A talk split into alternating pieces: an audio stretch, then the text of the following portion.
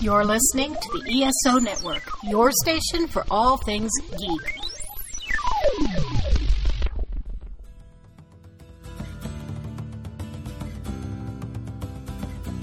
It's time for the ESO Dragon Con Report, a podcast dedicated to help newcomers and veterans prepare for the upcoming annual convention in downtown Atlanta.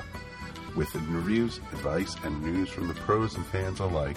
Be careful, you never know. You might actually learn something.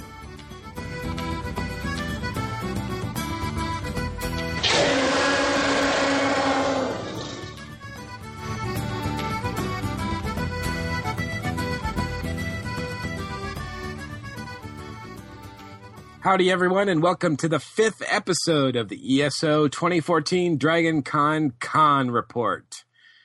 All right, Dragon Con 2014 is less than 100 days away. Wow.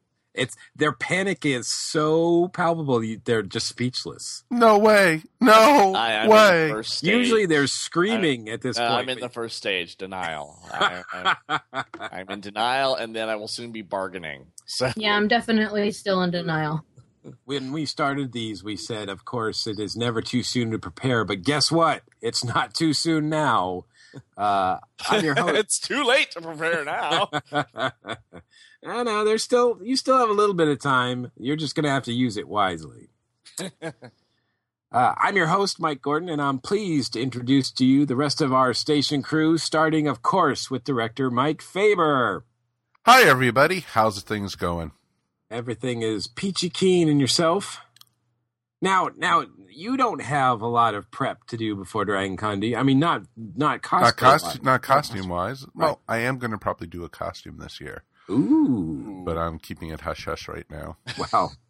But then again, a couple people have already accused me of looking like it, so you know, not even going to go there with the hair, with the hair and the goatee and such. Right. God. Yes, you hippie. Yeah, dirty, dirty hippie. dirty hippie. Um, no, Dragon Con. I have tons of things to get ready for. We have already two or three live podcasts that we have to plan for. That's true. We have panels. We have people we have to schedule to interview for the for the shows, and you know, we just you know that alone is mind blowing. And I still have to try to get a podcast ready for to submit for the uh, ESO being nominated for a Parsec Award. Which is a very cool honor indeed. Exactly. So we have to get that all together by mid June. After that, I can breathe for ten seconds until the rest of the stuff starts up. yes. Well, even if you're not dressing up, there is a lot to prepare for, as we as we well know. So, and we're going to talk about more of that stuff as we uh, go into our show tonight. But also, another crew member that we have back with us is Darren Noel. Thanks, Darren. Hi, how are you boys tonight? And and the lovely lady. Thanks, Darren. No yes, problem. of course, we have Oh, Mary Lou yeah. with us as well. Hi, everyone. So very cool. It's good to have the the gang back together on the show, gang. so to speak. I'll flip some signs here. exactly. You talking to us? You know, are you talking to us? The gang is back together. Yo, yo, yo. We got Yo, the yo, yo. we got the band back together. And we have Exactly. no street cred people. Just No. Yourselves. yeah. right. So moving on. Uh, later on in the show, we're going to chat with Kevin Batchelder, of course, the host of Dragon Con for Newbies Facebook group, and we're going to talk about the Pocket Program. Yes, it's uh, it's cool stuff, um, and it's definitely something it, that everybody needs to have at Dragon Con. So it's a vital piece of of uh, information for you guys. Uh, we're also going to be talking to Michelle Biddix-Simmons about the um, Drop by Dragon Con, the group that she's put together. Very interesting stuff. Um, she's put together a group. Um, initially, it started for people who wanted to lose weight uh, for, by Dragon Con as a goal, and uh, it's become so much more than that. So we're very looking forward to uh, talking to her about that. Uh, I'm very proud to admit I am a member. I, I I am a member as well. So as of th- this afternoon, so I joined the group. So, um, and that's going to be um, that's I can't wait to talk to her. So that's going to be awesome. Uh, in our cosplay snapshot, we have with us the lovely Nicole, who has an interesting challenge that she's going to talk about uh, as far as her cosplay goes this year.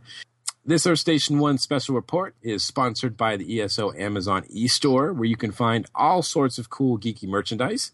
If you're ordering some swag from Amazon, help ESO out by going through our link. It doesn't cost you anymore, and it helps us out a lot. Um, if you'd like to leave feedback or comment on the show, please call our ESO feedback line at 404 963 9057, or feel free to email us at esopodcast at gmail.com. All right, we're going to get started with some news and notes. Not a huge amount of news, but I did want to um, also, I, w- I wanted to go over a couple of dates with you guys. Um, May 16th, I know that's past, but that was the final day of a $100 membership. So if you wanted to get your membership rates at $100 or less, you've blown it. Uh, but there's still time to get them for about 115 and you think well that's way too much but it is going to be actually even more than that at the door. So um, you know you have to kind of take it as it comes and uh, july 18th is the final day of $115 membership rate. So you can still get your your passes for $115 for the whole weekend. So uh, please get your tickets. We can't stress it enough that you want to get your tickets as early as possible. So please uh, don't wait. Get your tickets now. Also um, if you do are interested in being a guest at DragonCon, there is still a little bit of time. June 30th is the date that guest applications close. And you can find out all the information about being a guest if you go to uh, dragoncon.org. You can fill out the form there and uh, submit your form to be a guest. So that uh, you, they'll need a little bit of information, but the form tells you everything you need to know. So um, there's still time to be a guest at DragonCon. So Yes, and do not believe when you see an ad on Craigslist when you say "Be a guest at DragonCon." Call this number. Uh uh-uh, uh, do not follow for that. one. What? Yes, only go through dragoncon.org to become a guest. I think that's what all guests have to do. I mean, I, I was talking to some people uh, sort of in the know at DragonCon, and uh, they were basically saying, you know what, DragonCon doesn't need any more to ask anybody. Uh, to come, they get requests all the time. So basically, uh, the event is big enough that uh, they don't have to go out and get anybody uh, people come to them. So, um, and there's guest announcements all the time, which leads us right into the guest announcements for um, that we know for the month. Right? Oh yeah, we got them. You got them. We got them. We're ready to give them to you. Sit back, folks. Here we go. Going to work with the lovely Mary Lou Who on this list. So I'll get started, and this one is going to be the first name I screw up tonight. It's going to be Diana Peterfreund.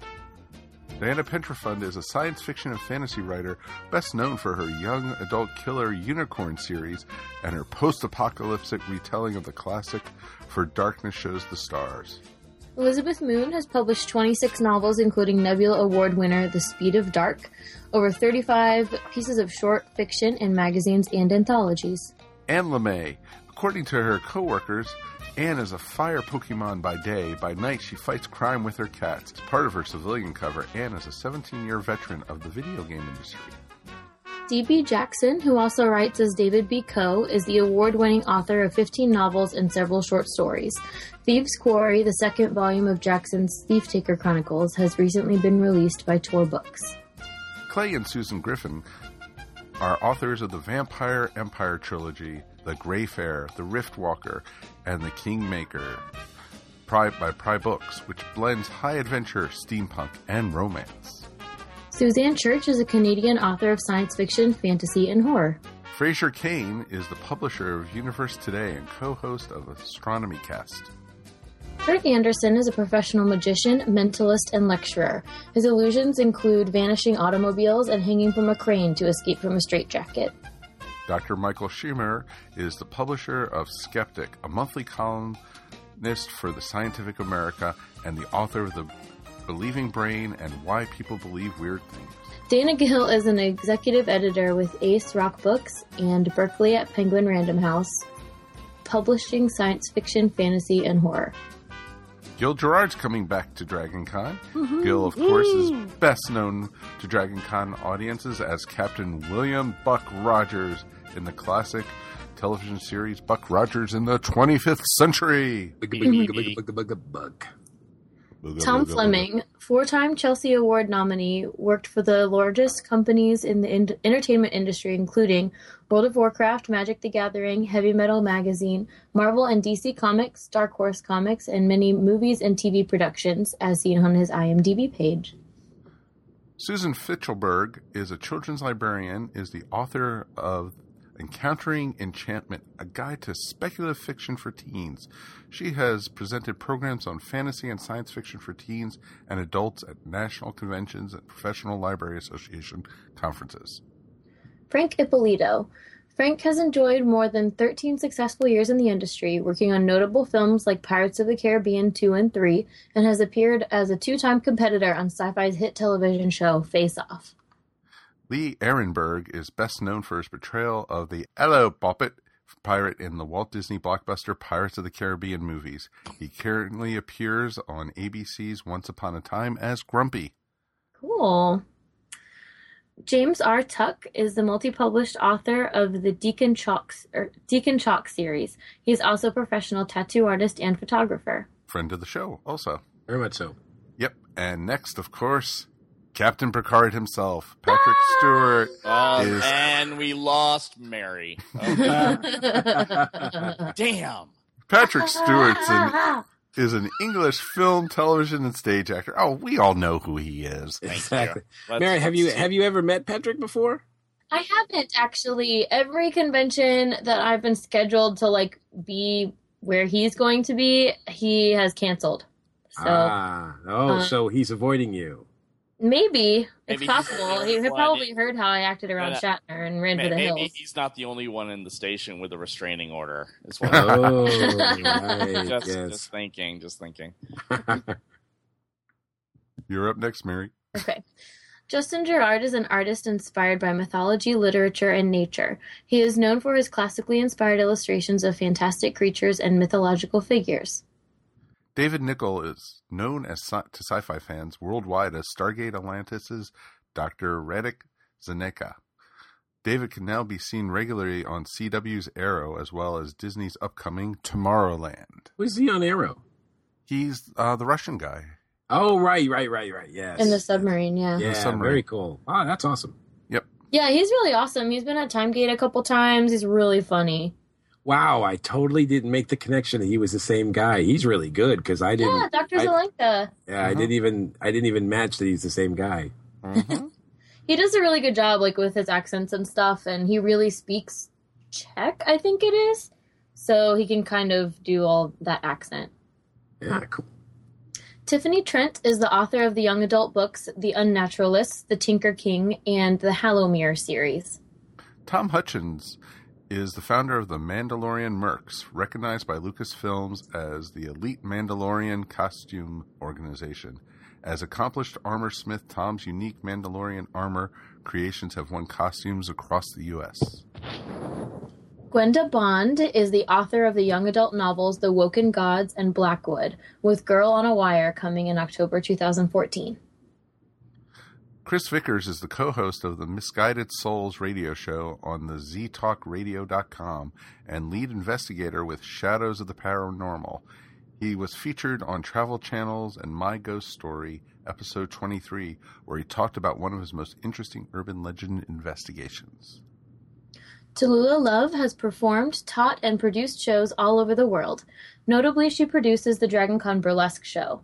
She was Pin Girl Magazine's February 2013 cover girl, and finally, she is a contributing author al- along with Alan Moore in A Steampunk's Guide to Sex. Nice. I'm glad she's back because uh, she did a fantastic job with the burlesque show last year, as well as the pinups by the pool, which uh, was just uh, a great time. Uh, Michelle R. Griffin is a psychic and paranormal investigator. She is a contributing writer in Destiny versus Choice by Marie D. Jones and Growing Up Psychic by Chip Coffey. The Geckos, an accordion slash guitar rock band from Florida that writes songs about sci fi, video games, and space pirates. The Blibbering Humdingers is a com- comedic That's wizard what rock. happens on Monday morning at the con. oh, damn straight. They're comedic wizard rock and Harry Potter filks and good goofy music for nerds. Grant Imahara is one of the hosts of Mythbusters on the Discovery Channel, where they use science to prove or disprove urban legends. He is a former ILM special effects artist who has worked on numerous films, including the Star Wars prequels, Galaxy Quest, The Matrix Reloaded, and Revolutions. He also is the creator of Jeffrey Peterson That's right. with on the Late Late Show. Hmm. He Constant- is? Yeah. I didn't know that. Yep. Yep.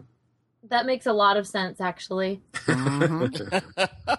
what do we mean? We're trying to get Jeffrey Peterson to be uh, one of our co-hosts on our show. Uh, since he's we not, since he's going to be unemployed soon. Yep. Where else does he have to go? ESO. Exactly. Constance G.J. Wagner is a writer, poet, and Tolkien scholar and has spoken regularly at both academic and fan friendly events nationally and internationally since 2005. Our old friend Phantom Troublemaker is the host of Monstrosity Championship Wrestling, the owner and operator of NeedlessThingsSite.com and the Needless Things podcast, and co-host of the ESO Network's Doctor Who podcast, Earth Station Who. Phantom has been a strong presence in many pop culture panels, especially about toy collecting. And we are very proud to see him on this list. Yes, we are, and you cannot miss him at the con at oh, all. Oh, no. Just look for purple and green. You'll know who it is. John F. Sokol, background of 15 years in law enforcement, five years as an insurance fraud investigator, two decades in the airline industry, three of which were a computer forensic investigator. He will give a unique perspective about the pitfalls of living safely in our computer society.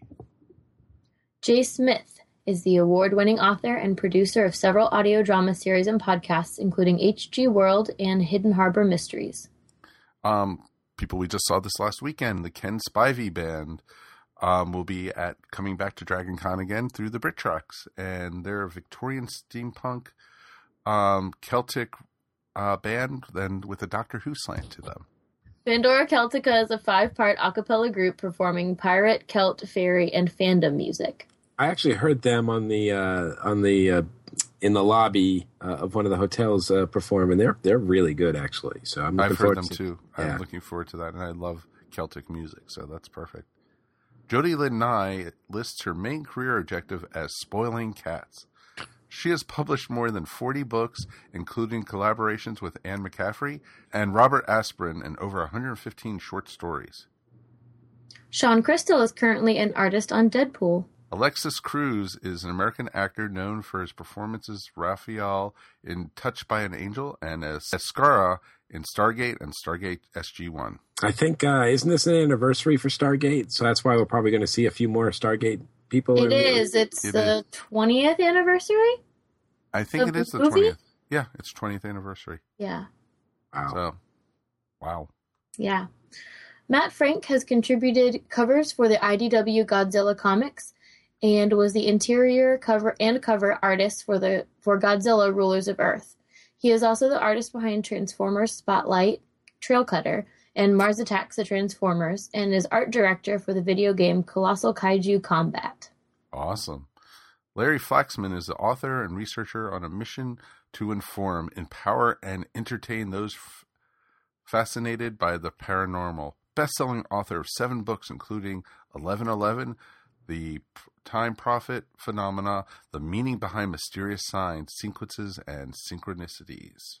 The Brobdingnagian Bards are back for a DragonCon reunion with a new CD of Celtic absurdity. They take traditional Irish and Scottish folk songs, mix it up with Lord of the Rings music to create a unique ban- brand of Celtic filk. L.M. Davis is the author of three uh, young adult novels uh, Interlopers, a shifter's novel, Posers, a shifter's novel, and Skinless. She holds degrees in English with areas of specialization in African American and Native American fiction and a critical race theory. Wow. And they've uh, just announced, actually, over the last couple days, that uh, Colin Baker, the Sixth Doctor, is coming back to Dragon Con. Yay, there'll be a doctor in the house. Yes, I think this is the first of many uh, familiar names that we'll be reading from the British world, Uh, or the other side of the pond, as I like to say. So I'm looking forward to seeing Colin again because we saw him last year at Timegate, actually. And they made a big announcement today. Yes, Yes, Mike. they did. Mike is like hopping up and down. Do you want to announce it, Mike? Yes, uh, well, uh, they announced today that Amy Acker will be returning uh, to Dragon Con this year. I think she was there last year, if not, it was the year before, but I know she's been there fairly recently. But uh, yes, uh, of course, she's best known probably for her work on Angel. Um, she had a recent Poor appearance Fred. on Poor Fred. she had a recent appearance on Agents of S.H.I.E.L.D. And of course, right now, she's been impressing the heck out of me on, as Root on Person of Interest. So she's done a ton of other stuff too. I can't think of anything that I've ever seen her in that she's actually like, you know, sucked at. But I think um, the last thing other than Person of Interest that I had saw her in was in the Joss Whedon version of Much Ado About Nothing. right, right. She was, she's one of Joss's favorites. So she pops up all the time and, in Josh's show. She she was on a she had a guest uh, appearance on Warehouse 13. Uh, I believe she played Myka's sister. Uh, so um, yeah, she's uh she's really good at being sweet. And then she's really also really good at being like you know kick ass evil. So uh, especially the roles that allow her to do kind of both is uh, a real treat. But Well, for DC fanboys, she was the voice of the Huntress in Justice League Unlimited. So yes, that's right. Wow. Yes. So a lot of good reasons for her to be at Dragon Con. So I'm very happy. So and you know what? That's that's just the the start of it still. I mean, we haven't even really gotten into some really big heavy announcements that I'm sure are to come. Exactly. So it should be kind of cool. So, I shortened it up for your listening pleasure, folks. and gave Mary all the hard to pronounce names. Damn straight, I did it purposely. Well, very cool. Well, thanks for the reading off the guest list, you two. Appreciate it. Uh, one thing that I want to take time out to do on this episode is uh, one of the questions that I get asked a lot uh, about uh, Dragon Con from people who don't, who've never been to Dragon Con is, is it really family friendly? Um, they, uh, you know, there's this reputation that Dragon Con has, uh, somewhat deservedly so, that uh, you can't take your kids to Dragon Con because of all the shenanigans that go on that weekend. And while I think we all know that shenanigans do go on at Dragon Con, I've never Um, heard the like. um, I think there's still room. Uh, obviously, it depends on you know how uh, flexible you are as a parent. But I think uh, Dragon Con has gone out of its way recently to uh, include programming, particular programming for children, as well as uh, take other steps to make it a little bit more family friendly. Now, Mike, you're the uh, the guy on the show with the kid.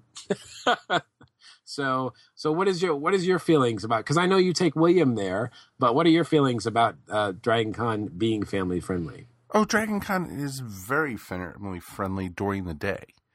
Um, they have tons of tracks um, for the kids and such, but you know the costumes are usually fairly respectable, and you know you have the parade. You know, people bring their whole family down. You know, that's how we got involved with Dragon Con initially. Is you know when William was five, I took him to the parade, and because I had just moved here, and you know I had heard about it, and you know I wanted to check it out and see what it was like, and it was geek nirvana basically for me. But William was just as excited, and he was like, "Dad, can we go in?" And I told him next year, and we've been going ever since. So William's literally grown up with Dragon Con.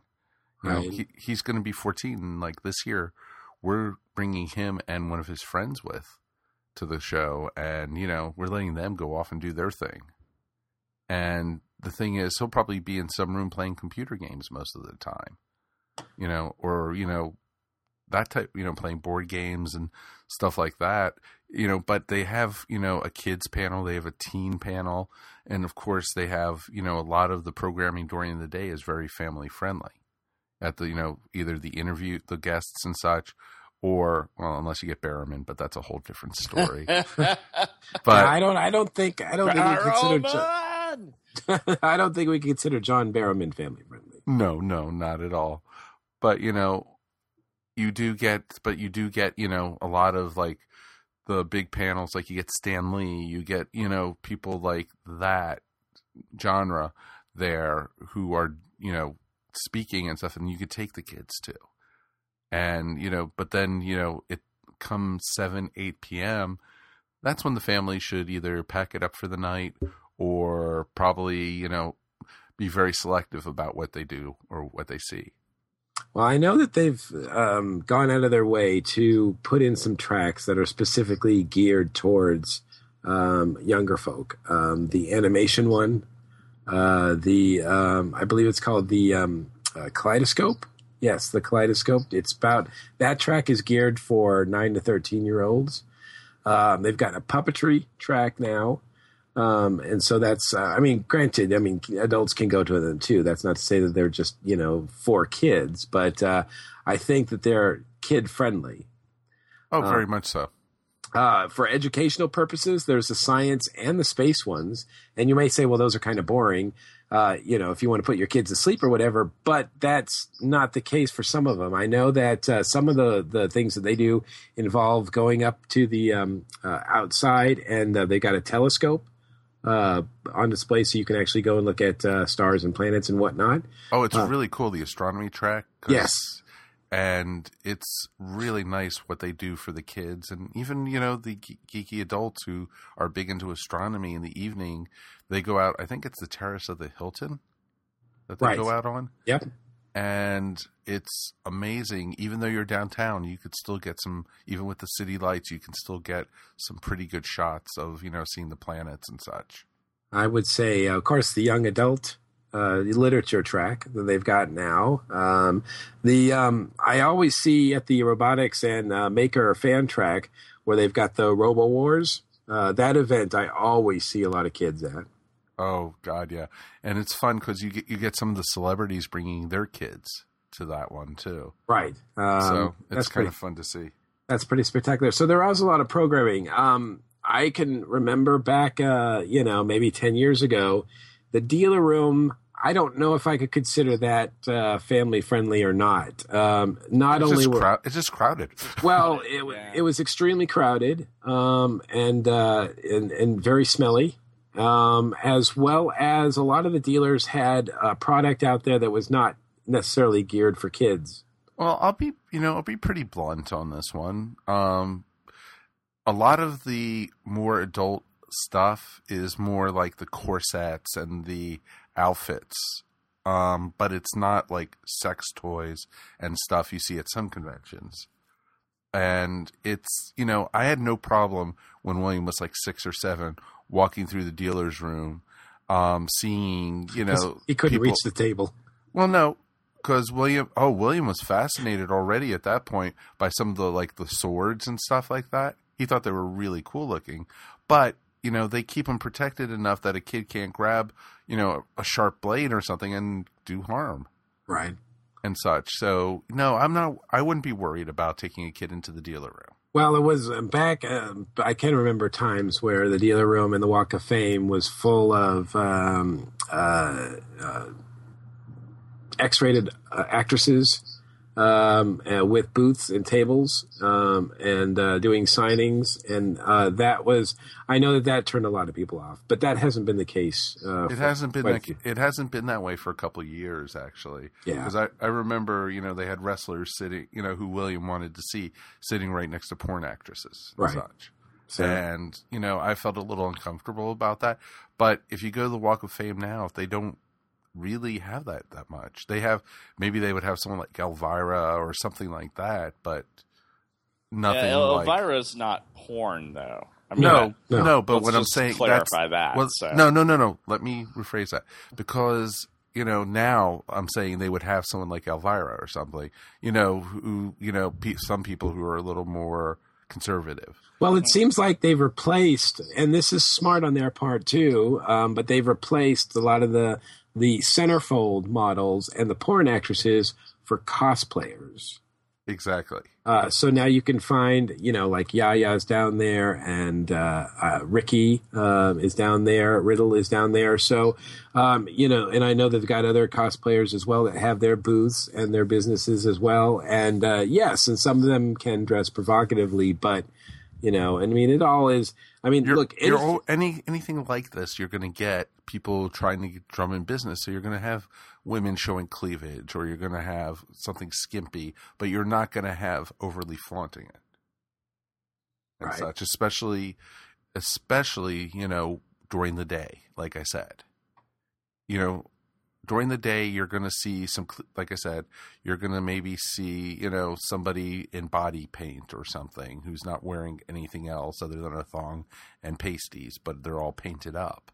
But i don't know if i'm i'm different than most people or something but i don't have my of trouble with my son seeing that kind of stuff because it's costumes Gotcha. Well, obviously, a lot of this is, you know, subject to parental guidance and whatever the parents are comfortable with, you know, that is the ultimate decision. But oh f- oh very much so but I think you know, Dragon Con has gone like like we said out of their way to to make sure that there are at least programming for children as or at least young kids as well as you know the cosplay community has certainly embraced them sure i mean if you want you know if you dress your kid up um they're gonna you know that i don't think there's anything cuter than seeing like you know a little doctor who running around or a little Dalek running around you know that kind of thing i mean it seems like uh they can't go five feet without having like tons of photos taken of them No, exactly. And you're going to see kids eating it up, you know, loving the attention of being having their pictures taken during the day. Now, uh, a question that I want to ask uh, uh, uh, Mary and and Darren. Now, I know that you guys probably don't participate in a lot of kid-friendly activities at Dragon Con.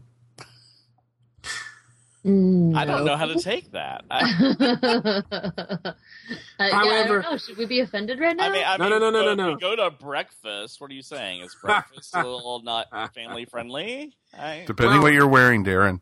My question to you guys is: is is the trend of of Dragon Con becoming more uh, family friendly, more kid friendly? Does that like you know does that kill the buzz a little bit? Well, I, I think whenever you get 55,000 people under the same roof, roughly, um, you're going to see some clashes of culture. And I think there's definitely a difference between Dragon Con during the day and Dragon Con at night. We've, we've said before that usually around dinner time, around that 6 to 8 p.m., more towards the 7 ish hour, is when Dragon Con tends to ramp up the more. Um, scantily clad costumes and people have had a few drinks in them by that point and things tend to shift away from what is family friendly to let's have a good party. But that doesn't mean kids have to go home at that point because there's still that kaleidoscope programming going on. Right. you know so it's not like you can you have to like oh my god johnny no no don't look. Um i've been to dragon con before you know tons of times. And i've seen behavior that i would necessarily say was good to have in public but you really do have to kind of seek that out. You, you have to be at a party in the heat of a rave to watch two people who have lost all their inhibitions doing something. You're like whoa whoa whoa. You've taken it maybe a step too far. And by that I mean there's public nudity, or there or someone has passed their limits and has now embarrassed themselves in a horrible way, or something like that. And the Um, pictures will be up on uh, in- Instagram on- very soon. Yeah, in a in a heartbeat. Um, there's really, except for you know the ABC party and people going to it, I don't think there's much that kids will see at Dragon Con that they've not already been exposed to. No, not at all. If So, they've watched you know. cartoons or movies or something, you're going to see people dressed like that. Yeah. I mean, if you let your kid watch a horror movie, you've seen they've seen far worse than any nudity costume, in my opinion, would ever be. You know, I, and, and usually kids, you know, the younger they are, the more they're going to need a nap. They're going to get cranky. You're going to naturally want to take them home or put them into, you know, your hotel room for the night and tell them to go to sleep. You know, I, that's just, you know, kids get cranky because they don't get enough rest, they don't get enough food, and they're tired. But once that kid starts hitting like William's age, like Mike said, I could see him. You know, he's he's hit that time where things are changing now for him, and of course he's going to want to you know be more involved in some of the more nighttime activities because that's just natural progression. Exactly. And a lot of the nighttime stuff, you know, got to be selective with what it, you know, because a lot of times, especially in the evening, we, you know, sit out in the lobby and we take pictures of a lot of the costumers because that's when a lot of the more elaborate costumes come out. Mhm. And there's been one or two times I've had to tell William to turn around because, you know, the guy who was dressed in nothing but a lei Yeah, So, you know, it was just like, uh, dude, you, you know, you don't need to be wrapping your junk in leis, you know. and I don't mean potato chips. I, I, I know. I know. Um, and I think it's not, you know what, though, I think it's also not just the, the nudity or the, the lack of uh, costumes uh, material on some folks at night, but really, you know, you get into that area around the Pulse Bar uh, anytime after what, seven uh, at night, and that thing, that place is crowded. So it's not the best place for, you know, families and kids, little kids to be running around in anyway, because it's just, I mean, I, I could barely get through there.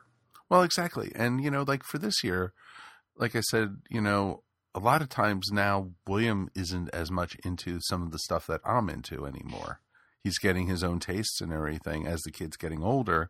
And so he'll probably go off and with his friends and such, which is fine with me as long as I don't get a call from Atlanta Police Department, you know, True. or or Dragon Con Security. You know, that's even better. Well, well, then in that case, I would say if you if you have young kids, I would say don't hang out in the Marriott after eight if you can help it because it is crowded and it is crazy over there. But you know, Dragon Con is crowded. Right. That Yeah. there's there's no part in any hotel uh, except for the wee hours of the morning that is quiet or, No, or even like- calm. Maybe like 6 a.m. May, maybe between 5 a.m. and 8 a.m. Sure, you can have a sane moment in a lobby somewhere, but good luck. And also, you know, people with kids have to be prepared to fi- figure out like feeding schedules and such. You know, the restaurants, like we've mentioned on the show multiple times, they're going to be packed. Yep. And, you know, be prepared, you know, for, you know, to go early or just be prepared to wait at the restaurants over at the food court, like the sit down restaurants. I'm not talking about just like the Chick fil A, that's just a given.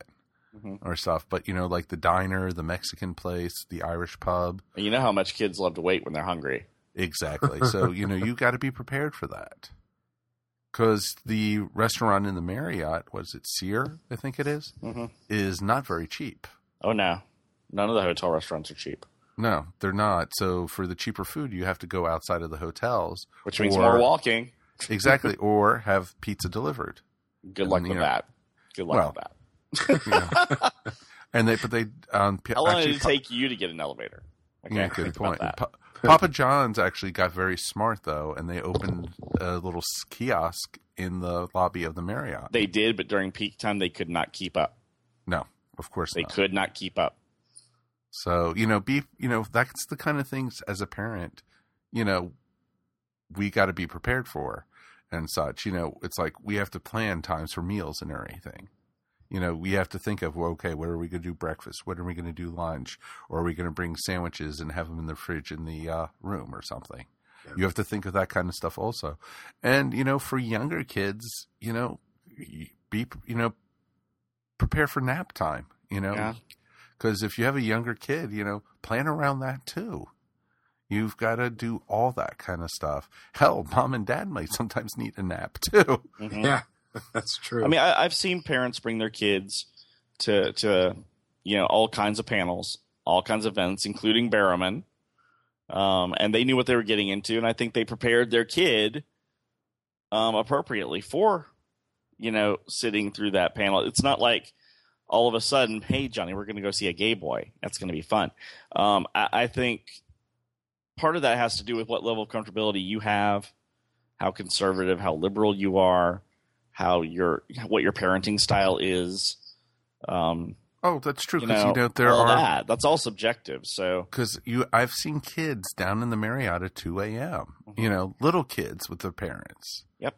And stuff. So it just depends on your parenting style. it can definitely be, I think, a rewarding experience uh, for for families, for children uh, to interact with uh, diverse people. Oh, very much. So. You know, my one of my proudest moments in my parenting life was taking William to the Dragon Con parade and not telling him what kind of parade we were going to. And we were driving up Andrew Young Boulevard, and there were people in full uh, stormtrooper outfits. And he looked at him and said, "Dad, what kind of parade are we going to?" And from then he, we were hooked, like I said. And you know, I was just I raised a geek. I'm very proud of that. Mary, any thoughts on you uh, from you on on this? Um, I don't know. I mean, I, I I don't have any kids, so I don't necessarily feel qualified telling anyone what's appropriate and what isn't. Um, it might But be a good idea for parents to go by themselves first for a day and and make their own kind their own decision. I mean, there are definitely things that I wouldn't have been allowed to see as a kid, but I I don't really feel qualified to tell anyone what they can or can't do. Yeah, and that and that's something I'm you know I want to make clear. We're not telling anybody out there what they sh- should or should not do. I mean that is a decision that you have to make as a parent or as a person. Um, I do think though that if you're interested in Dragon Con and finding out more information about you know what what events are going on, or if you've got if you're interested in taking children. Uh, you know, if you have questions, feel free. There's a lot of uh, uh, places online that it can help you. I'm sure the the people at Dragon Con, if uh, you know, I think I don't know if they have any sort of outreach program like that, but certainly, you know, um, any of the track directors can tell you whether or not their tracks are, are appropriate or what goes on, and gives you a little bit more information about that. Um, certainly, um, any any questions that you have, uh, you are free to ask us, and uh, you know, Mike can tell you about his experiences as well as a parent, and uh, you know, the the the tips for newbies group is what that Kevin hosts is very good about um, uh, dis, uh, about giving you information that uh, you need to know to make those informed decisions. So, also, you might want to uh, check with the hotels you're staying at. Some of them do have daycare programs. yeah, I think they got rid of that as a program for Dragon Con though. They did. There used So- to be one for Dragon Con, Right. but some of these individual hotels might be uh, offering it. yeah, Or you yeah. could just, you know, if if you have the money and the means, Hire a you know, babysitter. hire a babysitter. yeah, yeah. Exactly. If you have means, um, some of these Dragon Con people, you know, if you know people, you know, who are going and, or if you want to drag somebody along as, you know, to watch the kids. But I think you know, Dragon Con is trying to go uh, get out of the people's heads that that reputation that it had for not being uh, so family friendly. I think they've done a lot of uh, improvements on that end to make it more inclusive. Uh, for younger folks, for younger geeks, as well as for families as well. So, uh, I think people owe it to themselves, uh, parents owe it to themselves to check that out instead of just, you know, dismissing it as, oh, that's one of those party cons. We don't want to, we don't want to take our kids there. No, I definitely recommend people to take their kids to Dragon Con. They will get a kick out of it. Yeah. Well, very cool. Thanks, everybody. That was that was pretty good. I I, I, w- I was interested in, in having that discussion because it's something that I get asked a lot, uh, especially from people who uh, only know of Dragon Con by its you know infamous reputation rather than its uh, Mary, he's talking about us again. exactly. Well, you know, we have to have some kind of reputation, and it wasn't going to be a good one. That's true. Holla. Very cool. Well, speaking of Kevin and his uh, newbies group, uh, he is here with us with another tip for newbies. Thanks for joining us once again, Kevin. Hey, my pleasure. Got some great stuff going every episode. We appreciate you guys sharing so much great stuff too. and we appreciate you as well. And uh, the topic, of course, uh, well, the topic this month is the pocket schedule, scheduling, um, how to work your schedule during Dragon Con, which of course is extremely difficult because there's uh, so much going on. I know, uh, um, uh, just as a side note, a lot of uh, smaller cons are actually thinking about doing away with programs mainly because of the cost in- involved with uh, printing out all those programs for people and everything like that. At Dragon Con, I think it's an absolute necessity, these programs that they have. Oh yeah, it's it, there's just so much, and we've talked, you know, we've touched on it in a couple of the previous newbie segments.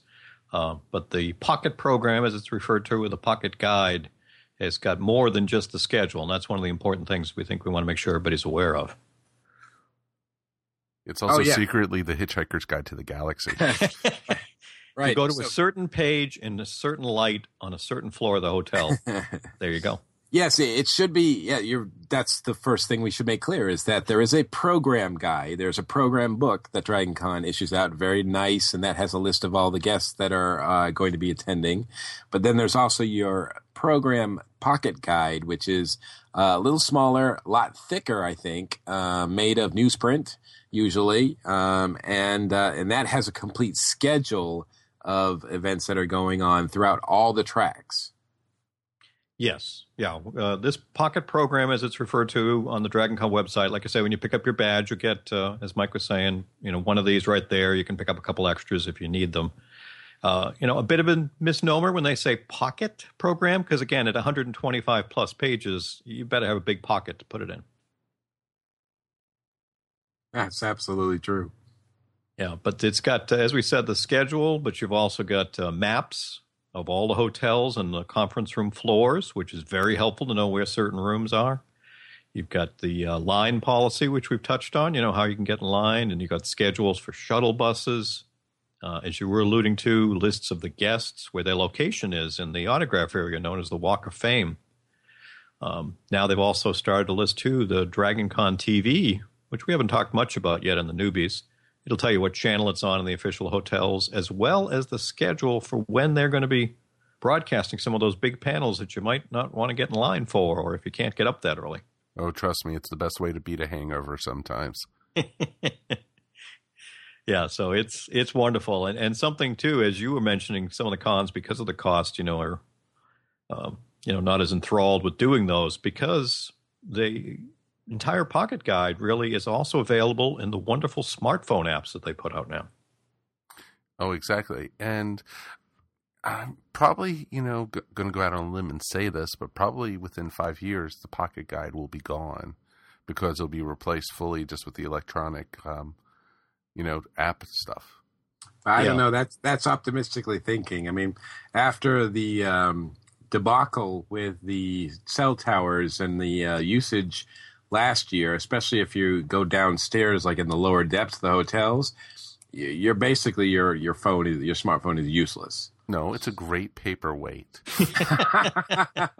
so, um, so yeah, the pocket, the pocket programs are actually, you know, um, yeah, they are necessary, and uh, I would definitely recommend also picking up a couple. Um, as Kevin said, you can pick up more than one, and you know, if you're a guy like me who likes to ha- keep souvenirs, you want to keep one nice and mint because you're going to use the other one a lot, and it's going to get bent, and it's going to get ripped, and it's going to get go through all sorts of usage just in those four days.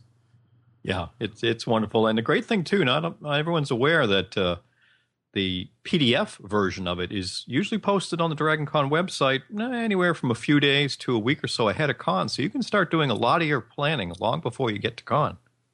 The only problem with the paper one, though, is if there are going to be schedule changes and such. No, really, schedule Yeah. changes at DragonCon? Never happen. Never. oh, I I loved it when at one time I thought I was sitting in the proper room according to the the pocket guide, and you know for I think it was I think it was for like an American sci-fi thing, and they didn't. I sat there for twenty minutes and nobody was showing up, and I was like, and they they said, oh, it's been moved. It's so it was so popular, we moved it into the ballroom in the Sheraton. It's like what? Yep. that leads into the big benefit of the Daily Dragon, as it's known, which, uh, for those who haven't been to con yet, this is both electronic, uh, which you can get over the web, but also in printed form, available at all the information booths and most of the track rooms. That every morning before sunrise, it's printed with important changes like that, such as things that get canceled, moved, postponed, and so forth. Exactly. And, you know, just be aware of it. You know, um, the Daily Dragon is awesome for that kind of thing. And you can get them at all the information desks around the con.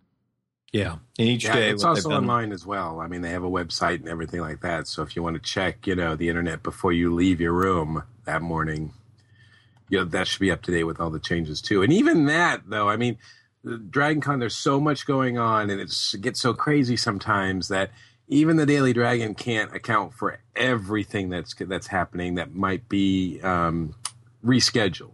But then you also have the Late Late Show that will help you with it too. Right, right. And but I think the key is is that if you're confused, there's information desks at every hotel, and don't be afraid to ask somebody. Oh, exactly. And they, I don't know if they used to have, but they used to have people walking around with uh, question marks over their heads. The information guides, the people who used to uh, be able to, you know, t- point you the right direction and such. I haven't seen that in a while. Because I think I, th- I haven't seen it in the last year or so. I think I just thought that was a sim thing. I thought so at first, but they they had you know official Dragon Con people. I think they were just uh, capitalizing on the popularity of The Sims, and uh, I think we were all in a big, huge Sims game that year or something. Dude, you haven't looked around. We are in a big game, but that's a whole different story. That's that's what con is, really, isn't it? exactly. Yeah, so it's it's nice, especially that first year or two. You're going to look up a lot more than just the schedule in this book. Um, like we said, the maps, full details on any of the events. If you are someone like many of us here, you know, uh, on the podcast, you'd like to go to or you speak at panels, you'll get the description in here, the room information, al- along with the very helpful pull-out uh, printed schedule. It's instead of uh, you know in, in shall we say long form. It's got a nice short couple pages that look like a couple of Excel spreadsheets. I even think they posted as an Excel spreadsheet ahead of time, so you can kind of, once you do figure out what you might be interested in, use some color highlighters or at least have a, uh, you know, just a couple of pages to keep in the front pocket if you're figuring out where you're going today. Exactly. And it's, you know, what we usually do is we sit the night before, like Thursday night, we all plot out exactly where we want to be in, in a different uh, color highlighter for each member of the family. And it Yes. usually works out that way. And, you know, sometimes, you know, it co- combines with, you know, other things, but, you know, at least you'll know where you are. And, you know, if you're handy with a computer, it comes out pretty good because you could put it, you can import it to your phone, or like Mike said, you know, if the phone's a piece of a rock. Well, So- they've done they've done much better. The, the app's been out now for what is it? Three years, maybe at least two. They've had it. Um, I think this last year was the second year they had Okay, it. and and you know, design wise, like I said, it, it's obviously helpful to get the most recent update of it. But if you are having cell phone connection issues, uh, it's still fairly current from the day before, if nothing else, to have the schedule in a in a fairly accessible spot. And and they've designed it well, so it fits decently on a on a smartphone sized screen.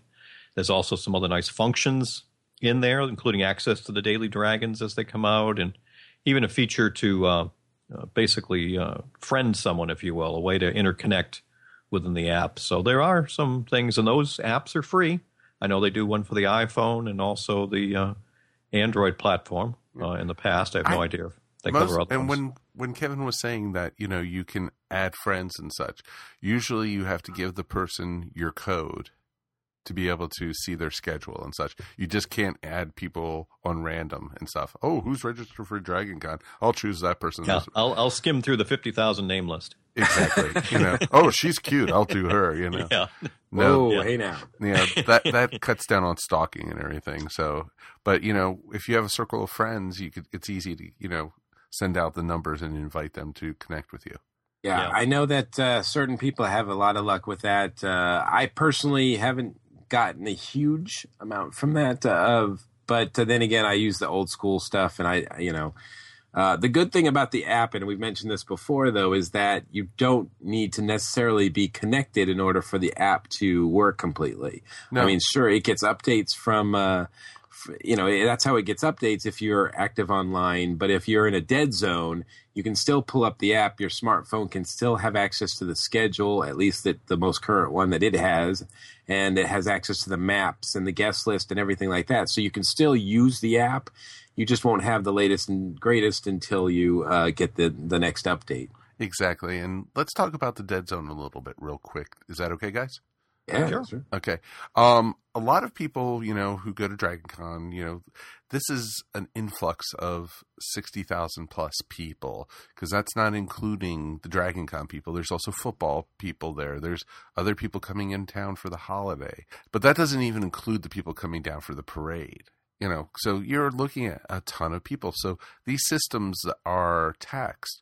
Um, I personally have Verizon, and Verizon is like not having phone service at all if you go down past the lobby of the Marriott. It um, dies real quick. But, and a lot of times, like if you have an iPhone or a Droid, the phone is constantly looking for some kind of signal. A way around that is if you want, while you're down in the dead zone areas, especially for Verizon or such, is put your phone on airplane mode. It saves your battery right Yeah, there. immensely saves your battery.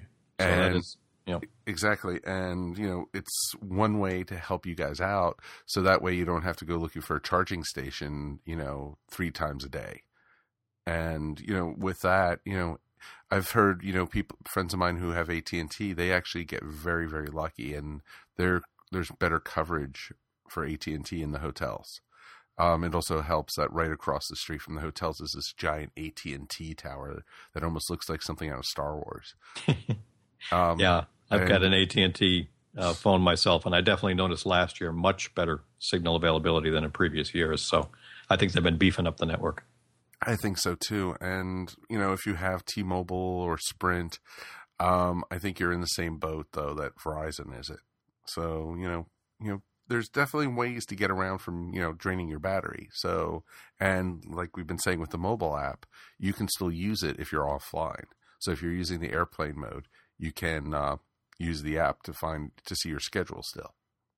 Yeah, and if you're someone who has one of the phones or even a tablet for that matter, um, and you're in a spot where you do have internet access, there is a mobile version of the app that's just web based. So even if they don't make an app for your platform, let's say Windows Phone or something like that, maybe that they didn't have as of last year, there is a way to get the app experience just by going to a web link that they'll end up sharing as we get closer to con. So you know, don't feel you're stuck if you only have a certain type of phone. As long as it's got internet access and a browser, again, tablet, phone, whatever, even your laptop potentially when you're in your room, you've got a pretty good access to the same experience that everyone with the app does. No, I agree completely. There's multiple ways for you to get the schedules and, you know, show it with your share it with your friends or plot it and such out that you can even play it. You can even put into the mobile app your own schedule if you have, say, uh, you want to add the ESO event there. That's not on the schedule. You can add that, and your friends will be able to see that if they're connected to you. Yeah, that is actually the one spot of the friending app that did come in handy with a few folks that maybe aren't close friends that you might not be actually seeing all the time to, to be able to share the schedule parts. You know, sometimes I ran into folks who and you all know the same thing. You might have your schedule planned out weeks in advance, but as we all know, con is very dynamic, and all of a sudden something changes, or you're just too tired to walk two hotels over. It was nice to look down and go, oh, so and so is going to be at this particular event. Maybe I'll just go hang out there, and then we'll have a beer afterwards or something. Oh, ex- exactly. And you know, you could even put, you know, find out about a party, or if you find out about a rave or something you want to go to, you can do that, and you could, and everyone could see that then. So yeah, it's actually a nice plus. The the app itself, uh, I think it was last year, came out fairly early, meaning availability in the different app stores. But again, the schedule itself, it wasn't in there until you know again about a week, give or take a few days before con. So if someone t- gets excited and tells you first week of August you can grab the Dragon Con app, yes, you can grab the app, but realize that the schedule in it is going to be just a mere bare bones compared to what it'll eventually be. Because trust me, folks, up to a week before the uh, event, schedules are going to be changing. People are stars are going to be canceling, or they're going to be adding new guests. It's literally up to the day the con starts. Yeah, very very dynamic, and and even if you're someone who doesn't go to a lot of these, you know, fan panels or other things, you're just going to go hang around at the bar or or people watch or cosplay then again, there's still other valuable information in there to, to be using. Maybe you just don't need to use the, like many of us, four color highlighters to figure out your schedule. Oh, but it's so much fun. Come on. it's like a puzzle. I do it every year. Exactly. yeah, more time goes into figuring that out, and then, you know, it gets very dynamic once we get to uh, the actual awesomeness that is on site with Con. Oh, and it's going to be here, folks, before you know it. Yes, coming up fast. Exactly. Yes, we are less than a hundred days away. prep, prep, prep. It's all going on now. That's right. That's right. Anything else uh, for us, Kevin? No, I think that should be a good handle on uh, on the Pocket Guide and, and the app. You again learn more, ask questions. Lots of folks, you know, here on the podcast and in our newbies group, we're always waiting to help out other folks. And how can people reach you? If folks go to dragonconnewbies.org, You'll see lots of links there to a very active Facebook group, Twitter account, and, and other con related items that folks will get a lot of info from. Awesome. Awesome. Well, thank you so much, sir. And we will talk to you next month. Excellent. Thanks, guys. And now we have a real treat for us. We've got Michelle Biddix-Simmons uh, with us from the Drop by DragonCon group. And uh, welcome to the station, Michelle. Thank you. Hello. Hey, um, the first question that we always ask uh, people when they first come on the station, especially about Dragon Con, is when was your first Dragon Con? it's 13 years now. Good for you. So I think it's 2001, 2002. My husband's better about the numbers, but it's 13 years this year. Wow. So yeah, so you are not a newbie by any sense. No, not at all. Awesome, awesome, and uh, yes, and this group, drop uh, drop by DragonCon. I got to admit that it's. Uh, I only found out about it recently, but it sounds uh, like something that should have been in the works a long time ago. So, um, yeah, tell us a little bit about it. Um, it originally started on LiveJournal um, over eight years ago now. Um, a guy whose name on LiveJournal was Speaker Wiggins started the group because a writer for Lost had been invited to be on panels at DragonCon and he did not want to be fat. And so they got together and did this, and it was a support system for him that it helped so many people. And it's not just, Drop by DragonCon is not just about weight loss. It was then, but it's evolved. And I've had it for um, right around seven years now. And he had handed it off to me because I wanted to keep it going. And at the height, we had over a thousand members but it fluxed because of LiveJournal. And when I was dragged to Facebook, I brought it with me. Um, we have members, yes, primarily that are trying to lose weight. We also have members who are trying to gain weight for post surgery or being ill for extended periods of time. We have people that are at that last 10 pounds and are trying to get that off. We have people trying to bulk up. We have people just trying to tighten up um, or just try to get into the habit of eating well and taking care of themselves we have everybody, and it's an amazing group. It definitely sounds like something that is is useful for all kinds of people, and not just people who are going to DragonCon, but in in particular, um, anybody who has been to Dragon Con knows that it's a it can be a gruel. It's a workout. I mean, you are you are on your feet all the time. You're walking from hotel to hotel. A lot of times, it's in uh, very hot conditions. And like um, we've, we've, said a couple right. times on the show, it's like a giant peach tree dish. yeah, it is. It's a petri dish. Um, well, I, I will say we actually now have members from Gen Con and MomoCon. And um, from Fifty Shades of Geek, we have people that have joined. Um, but this is, um, I tell everybody, if you aren't hydrated when you get there, I can guarantee you're going to get sick. I can guarantee it. Um, the biggest thing, like last year, I usually am on top of that, and I did something really stupid, and I was so busy doing stuff that the week before I didn't prime myself and really push that with the drinking of water. I got heat exhaustion Thursday night. Do you remember how hot it was last year? Oh, yeah, oh, yeah very much so. So I'm in the Marriott talking to friends until four in the morning, and when we got to the room, I was so ill. And my husband finally found some place with um, Pedialyte, and so all of Friday, I was in bed with him bringing me food and Pedialyte and water, and people calling and checking. And I was getting so jealous because they were out having such a good time, and I'm stuck in bed. But let me tell you, the Pedialyte did the trick. The water and the Pedialyte. I was up early Saturday morning running to get into the parade in a giant pink ball gown. So it it helped, but I'll tell you, if you're not hydrated, you're going to get ill. Yeah, that's one thing that we already uh, we we always tell people. That's one of the first rules and of thumb for the for not just Dragon Con but any convention. And any convention. Uh, but but also that's good to know too to to prep maybe even just the week or so, two weeks before, and start hydrating just to get ready. I, I don't even with the hydration, yeah. But what I tell everybody is this flat out: pre-con, you treat it like a marathon. You're not going to just go and be able to do those hills or have to climb the stairs if the elevator's not working in the the Hyatt or it's backed up and you just want to go up to the con suite, or if you're trying to go from say the Westin to the Sheraton and back for two different panels and two different tracks. You had better be ready. Oh, those um, hills I, are incredible.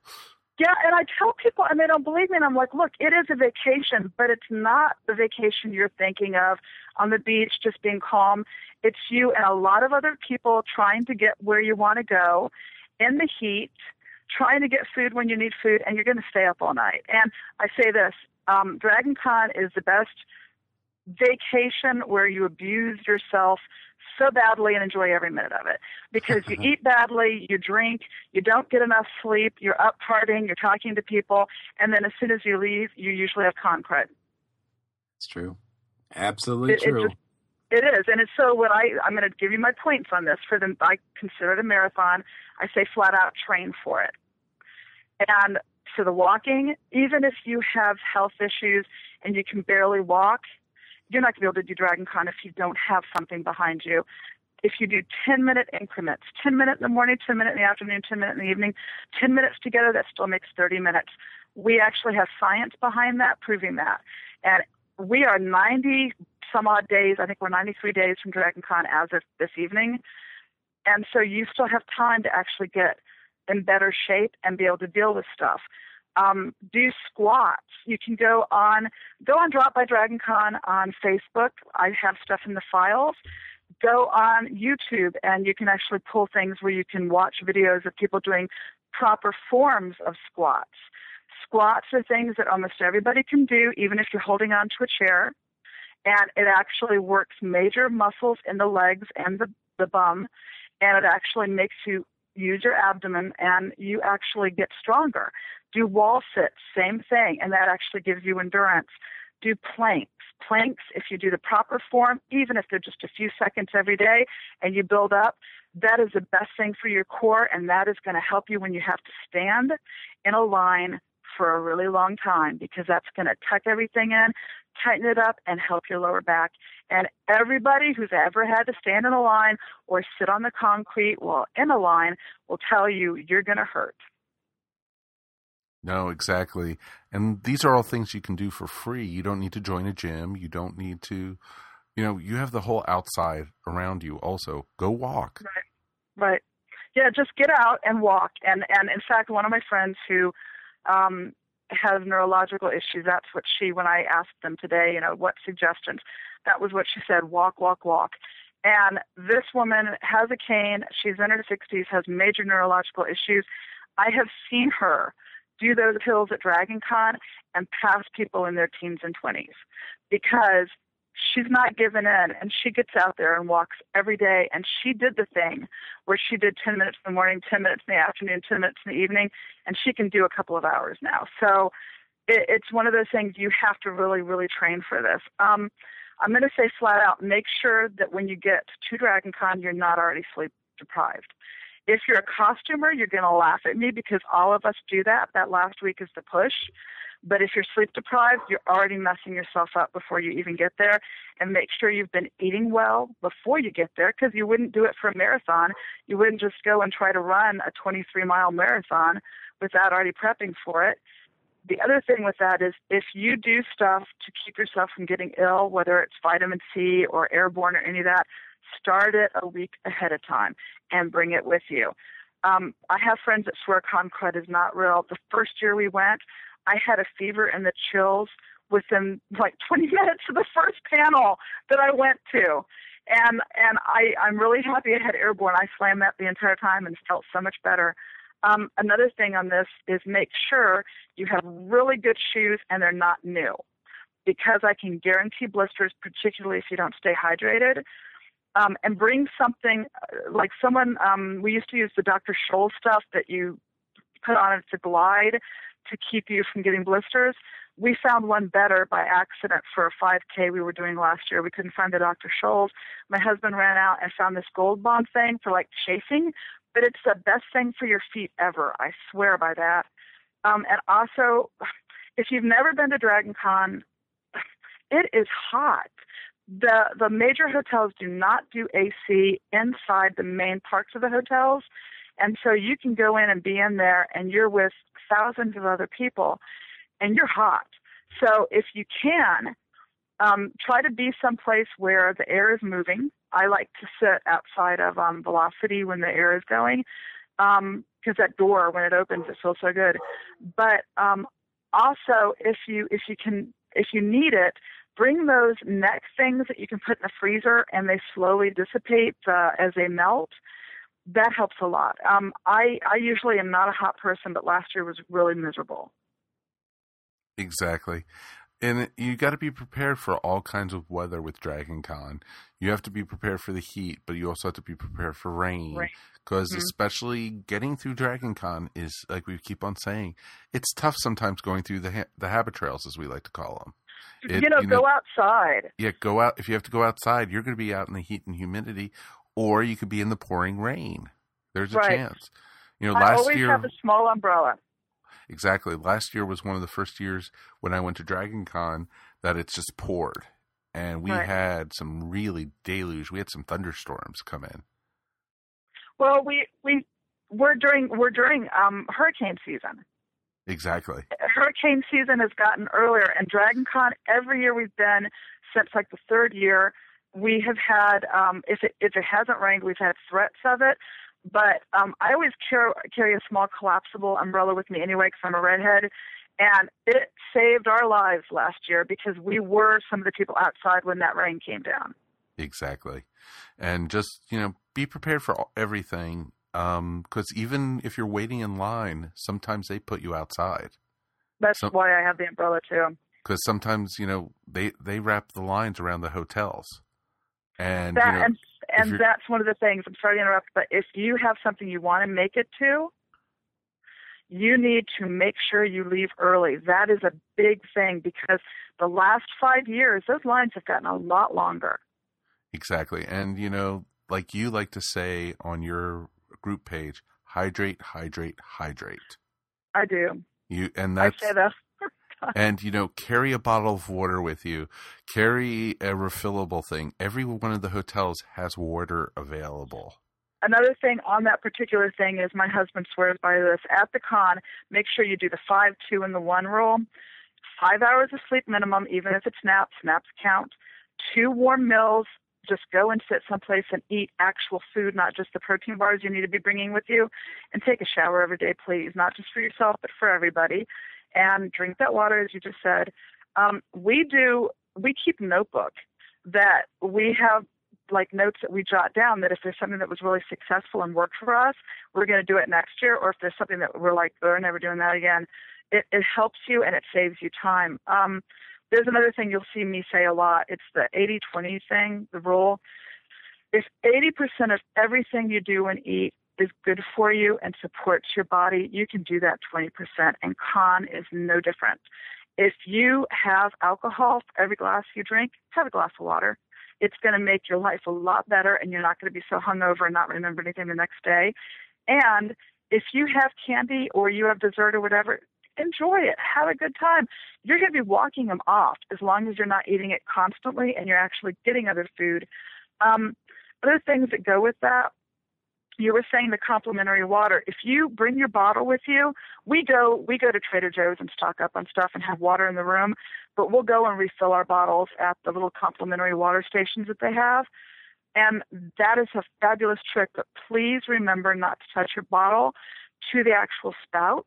Mm-mm, no It spreads your Ugh. germs and you could get someone else's. And that we actually had someone that got sick from that last year because we realized someone had done that. Um, when you're out and about, talk to people. Don't don't not talk to people because the best thing about Dragon Con is that you're someplace where you're in the world of fandoms with thousands of other people just like you, and you're going to find somebody that clicks with you. In fact, there are people on Drop by Dragon Con that I met and joined. They joined Drop by Dragon Con because we just chit chatted and we're still friends, and that's years later. Um, and here's something else: if you are disabled, there is no shame in asking for help. Dragon Con has this set up on your badge, on your membership. You actually get, I think it's a sticker, and it will help you because I have friends that have stood outside and thank God somebody came along that was working the line and realized they really should not be standing and got them in. Before anybody else was seated, they were already inside. I have two friends with MS, and both of them, they got them inside, they got them comfortable because they couldn't handle the heat and they should not have been standing after that long. To go and take advantage of that, that is something none of us are going to be angry or resentful that you're in there. I'm so much happier when my friends are taken care of and I see someone that's in a wheelchair that's been gotten in there and and seated. Well, Um, exact- if there's a well ahead, exactly we ha- we have um, one of our podcast fellow podcasters dr scott viguie is handicapped and he has you know he's on crutches most of the time but you know it's it's interesting how he has to get around sometimes he has to do the sheraton to the westin right, and that's the tough part but you know there's a, services that he can take advantage of that dragon con does have Dragon Con has really stepped up. I mean, this is something I'm very, very that in the app. Wow, You know, things that make your life better. I have so many friends that I know that that literally would not be able to do Dragon Con if it weren't for the fact that they are doing so well by the handicapped. And and you know, it's not. I had a friend that was really embarrassed by this, and I was like, why? Because she won't, you know, she has a hang tag. She won't use it for her car, so she doesn't want to do it at Dragon Con. I'm like, woman, there are hills here that are going to have you in bed for days if you don't get help. And you're paying to be here. You want to enjoy it, just do it. And and it's worth doing that. And I'm really glad one of the women on there reminded me because it's something I don't think about all the time, but I know about.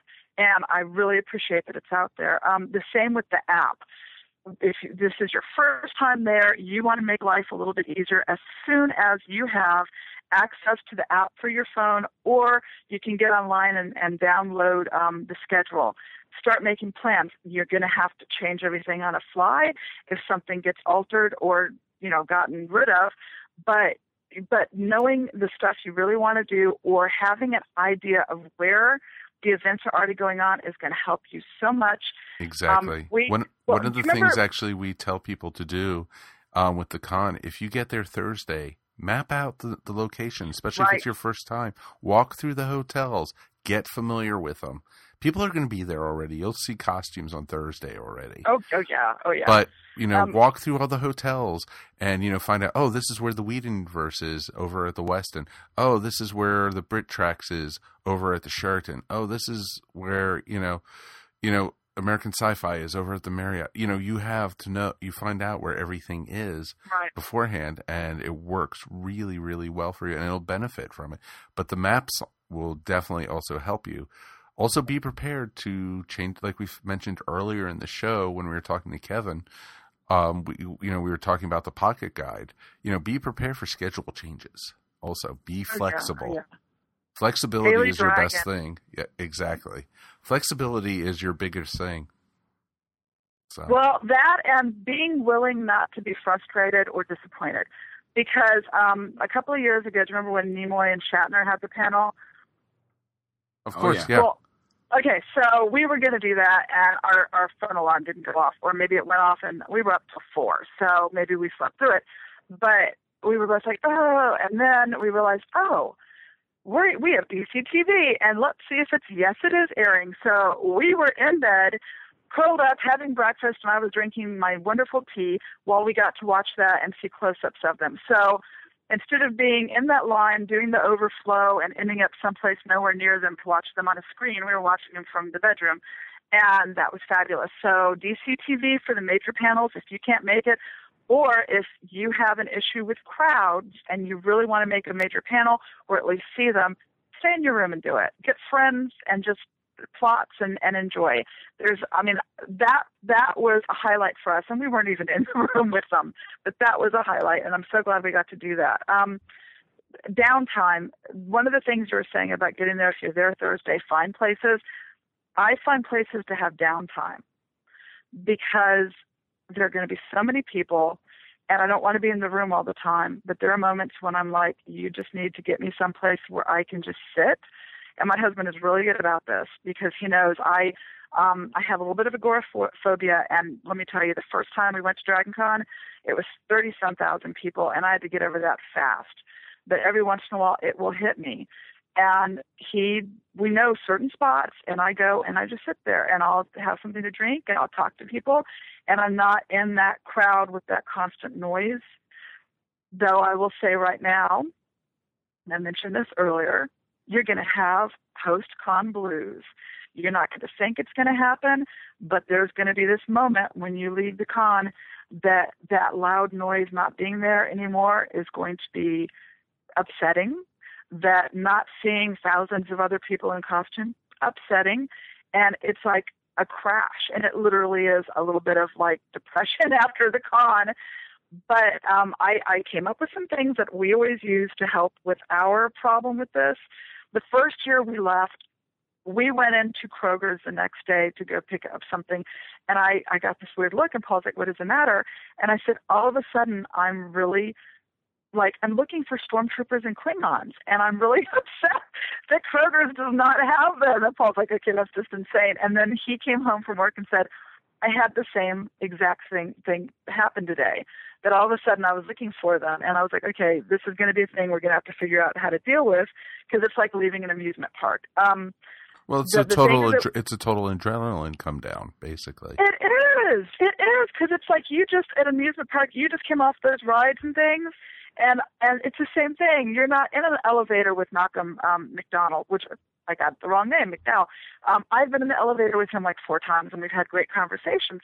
And he's not at Kroger's when you go, and and it's just or just seeing your friends you don't get to see very often. That makes a huge difference. But um, we start planning next year as soon as we leave we already are like what we want to do, what things we're going to change, what costumes. Um, make sure you join groups because you made friends at this con. Keep in touch with them and join groups. And every time someone needs that rush, you you ask. It's it's like asking for applause or a boost because I can guarantee other people are going through the same thing. And and something I say on Drop by Dragon Con, um, when people join Drop by Dragon Con, it's the same thing with with Dragon Con or the official Dragon Con site or any of the tracks. There are all these other people there that are like your best geeky buddies. That when there's something that you're down about or something that you really need to talk about, there is going to be somebody there who is in the same situation. And if you're really crashing, someone is going to step up and they're going to hold your arm and they're going to talk you through. It's virtual, but they're there for you. And so reaching out and making sure you're keeping in touch with other people, biggest thing to help you through this. Exactly. So well put. very much so. We're we're running low on time right now. So do you want to tell people how you can find your group again? If you go to Facebook, it's Drop by Dragon Con. Um, just type it in, even though some of the things are capitalized, it should pop up really easily. Um, it's a closed group because we've had so many people try to get in that were, you know, spam bots, et cetera. And we want to just make sure that anybody that's joining is joining for the right reason. So I go in and I vet, like, I'll look at your profile if I can see anything. And quite often we have, like, the, the spam bots try. And so luckily I've been able to get every one of them not to get in. But please feel free, contact me if you have any questions. Um, just, you know, it's a really good group. It's not there just to lose weight, but if you need to, something that's really important to me is I it hurts me to see other people feeling left out, or as I say, and this sounds horrible, but the the two seats one butt. I get so upset when I see someone that needs someone to reach out to them and just say, look, we're we're all dealing with something. If you need us, we're here. We'll help you. And so please come and check us out. It is an amazing group of people, and they're like hummingbirds. You may see 15 people one day, but trust me, for every person, there are 15 or 20 people waiting for you to say something that's going to connect with them. Exactly. That's a great And thank way you to put so it. much for having me. No, Oh. thank you. I mean, what you're what you're doing is actually a, a very good service, and uh, I mean, we like to joke and we like to kid around about about all things Dragon Con related, but you know, um, I think the important thing is that we sometimes overlook is that we want everybody to be healthy, happy, safe during the not just during the convention, but all the time. So what you're doing Right. actually helps out. Uh, you know,